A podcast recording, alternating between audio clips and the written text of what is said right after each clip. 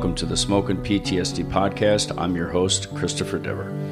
I am a survivor of suicide, a survivor of childhood emotional and physical abuse, as well as a veteran of the U.S. Navy and a retired first responder.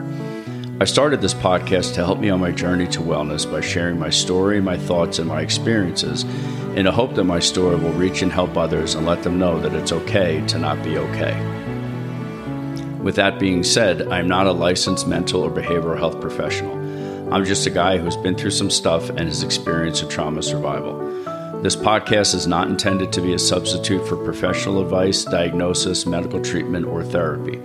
Always seek the advice of your qualified mental health provider with any questions you may have regarding any mental health symptoms, and never disregard professional help or delay in seeking professional advice or treatment because of something you have heard on this podcast.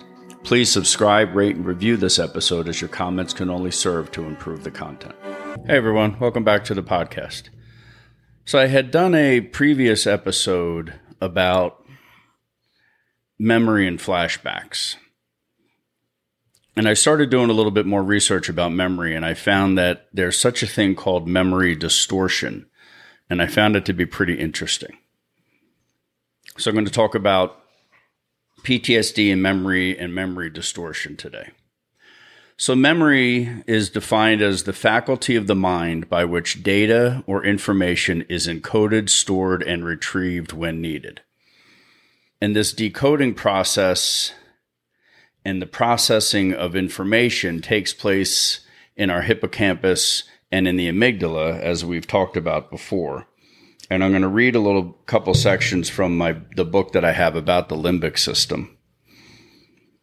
And it says there is considerable evidence that strongly suggests that the hippocampus plays an interdependent role with the amygdala in regard to memory, particularly in that they are richly interconnected, merge at the uncus, and exert mutual excitatory influences on one another.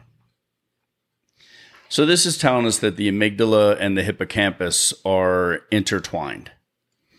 And this can kind of be a double edged sword with us and our memory and PTSD and depression. And the reason is fairly straightforward.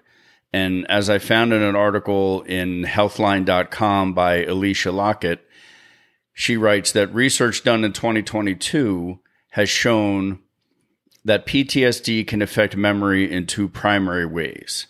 First, it can affect a person's memory of traumatic events, such as causing vivid flashbacks or making it difficult to recall the memory itself.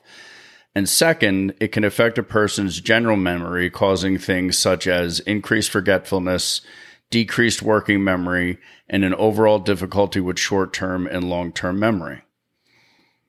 And one of the reasons that PTSD may have this effect on memory is that trauma can actually produce changes in certain areas of the brain related to the stress response and memory, including the amygdala, the hippocampus, and the prefrontal cortex.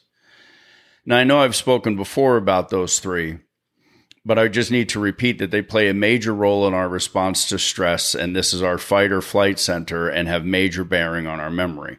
So when we have our flashbacks or we just have negative intrusive thoughts this is the area of the brain that that is being effective. And the reason that this is important will come out a little bit later. But i did find an, an interesting card on the national institute for the clinical application of behavioral medicine website. And it talks about how trauma affects the four different types of memory. And there are there's explicit memory and implicit memory, and each has two subtexts to it. Where in explicit memory, we have semantic memory and episodic memory, and implicit memory is emotional memory and procedural memory. And what this card does is it it kind of breaks it down to what it is, what an example of that mem- of that memory is, and how trauma can affect it. So I'm just going to read from it for a few seconds here. Under the explicit memory, we have semantic memory. And what is it? Semantic memory is the memory of general knowledge and facts. An example, you remember what a bicycle is, how trauma can affect it. Trauma can prevent information like words, images, sounds etc., from different parts of the brain from combining to make a semantic memory. And we're going to get a little bit more into this in a little bit. Under explicit memory is also episodic memory. What it is the autobiographical memory of an event or experience, including the who, what, and where. An example, you remember who was there or what street you're on when you fell off your bicycle in front of a crowd. How trauma can affect it. Trauma can shut down episodic memory and fragment the sequence of events. It also the card also goes into uh, what area of the brain is related to it, and it's the amygdala, the the temporal lobe, um, the prefrontal cortex, and the hippocampus all play a role in this. In implicit memory, we have emotional memory. What it is, the memory of the emotion, emotions you felt during an experience. An example: when a wave of shame or anxiety grabs you the next time you see your bicycle after a big fall. That's what post traumatic stress disorder is and how trauma can affect it. After trauma, a person may get triggered and experience painful emotions, often without context, whereas you don't even need to be on your bike to remember that you fell off of it and the shame and the anxiety you felt because you, it happened in front of a crowd of people. And lastly, we have procedural memory and that is memory of how to perform a common task without actively thinking about it. For an example, you can ride a bicycle automatically without having to stop and recall how it's done. How trauma can affect it. Trauma can change patterns of procedural memory. For example, a person might tense up and unconsciously alter their posture while riding the bike, which could lead to pain and even numbness. This is because they're anticipating the trauma that they once experienced to happen again. So I just found that to be uh, to be pretty interesting card that I just stumbled across there. So memory is what enables us to learn a language, remember dates and events, and even when we have to be at work. Our memory plays such a significant role in our everyday lives. We notice when we become forgetful, even when we forget why we walked into a certain room, other than the bathroom. That's the only, I always remember why I walked into that room. The amygdala, as we've spoken before, plays a large role in recognition memories, which are triggered by emotional and contextual cues, such as we see in flashbacks.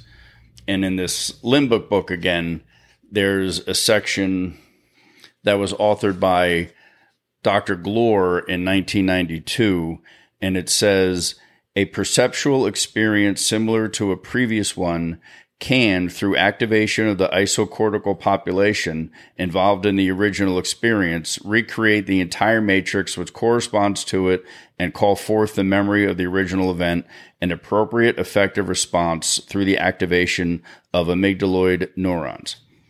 Essentially, what he's saying is this is where our flashbacks come from.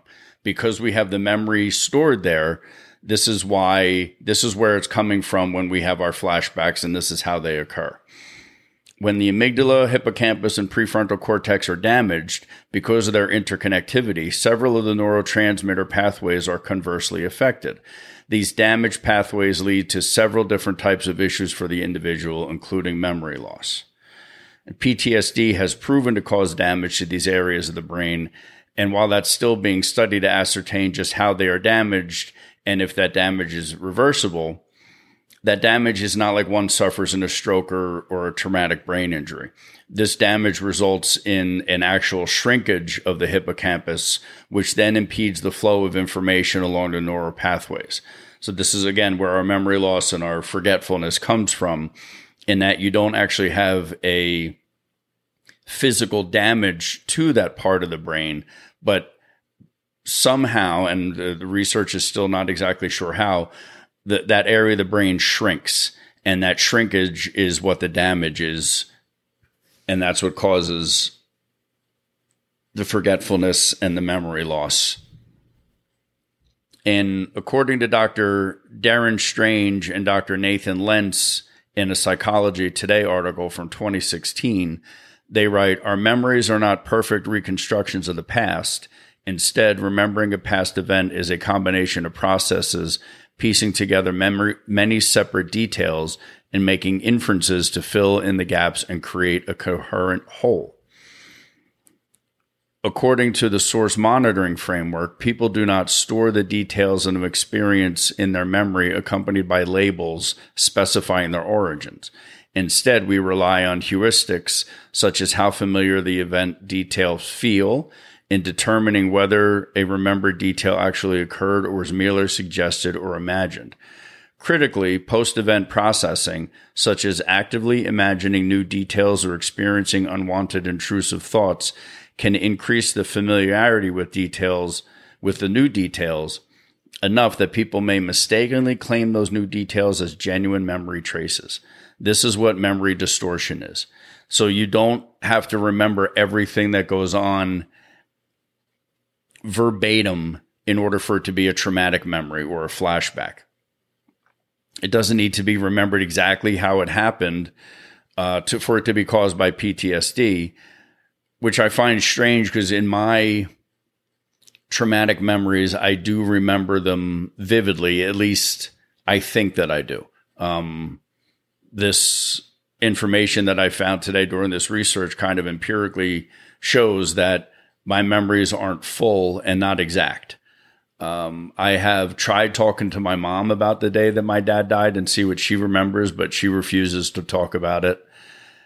And now she just kind of, I mean, that's, that's going back decades that I've tried to talk to her about it. And now it just seems that it was so long ago. She just, you know, and I know a lot of those memories have faded for her because she doesn't remember them like I do. At least she, she tells me she doesn't. Um, and my sister refuses to talk to me about it which I've I've even tried to get her on to the podcast to talk about it, and she won't. That's not something she wants to engage in. Uh, my sister is more of a windshield than a rearview mirror type of lady. She wants to look forward and just move forward with positive, progressive things in her life, and not look back at the negative experiences. So the good news with all of this is that it's not just you. And while memory loss is common for those of us with PTSD, there are ways to reduce the impact on our lives. Therapy, EMDR, TMS, and cognitive behavioral therapy have all shown to improve the function of the brain and decrease flashbacks and memory loss. Thank you for spending a few minutes with me today. Please rate, subscribe, and review, as your comments can only serve to improve this podcast. If you or someone you know are struggling with thoughts of suicide, please call or text the National Suicide Prevention Hotline at 988. Veterans can also call 988 and press 1 or text 838 255. You can reach me on Twitter at SmokinPTSD, on Instagram at Smokin underscore PTSD, or email me at the Smokin PTSD podcast at gmail.com. And please remember, everyone you meet is struggling with something you know nothing about, so please, let's be kind to one another.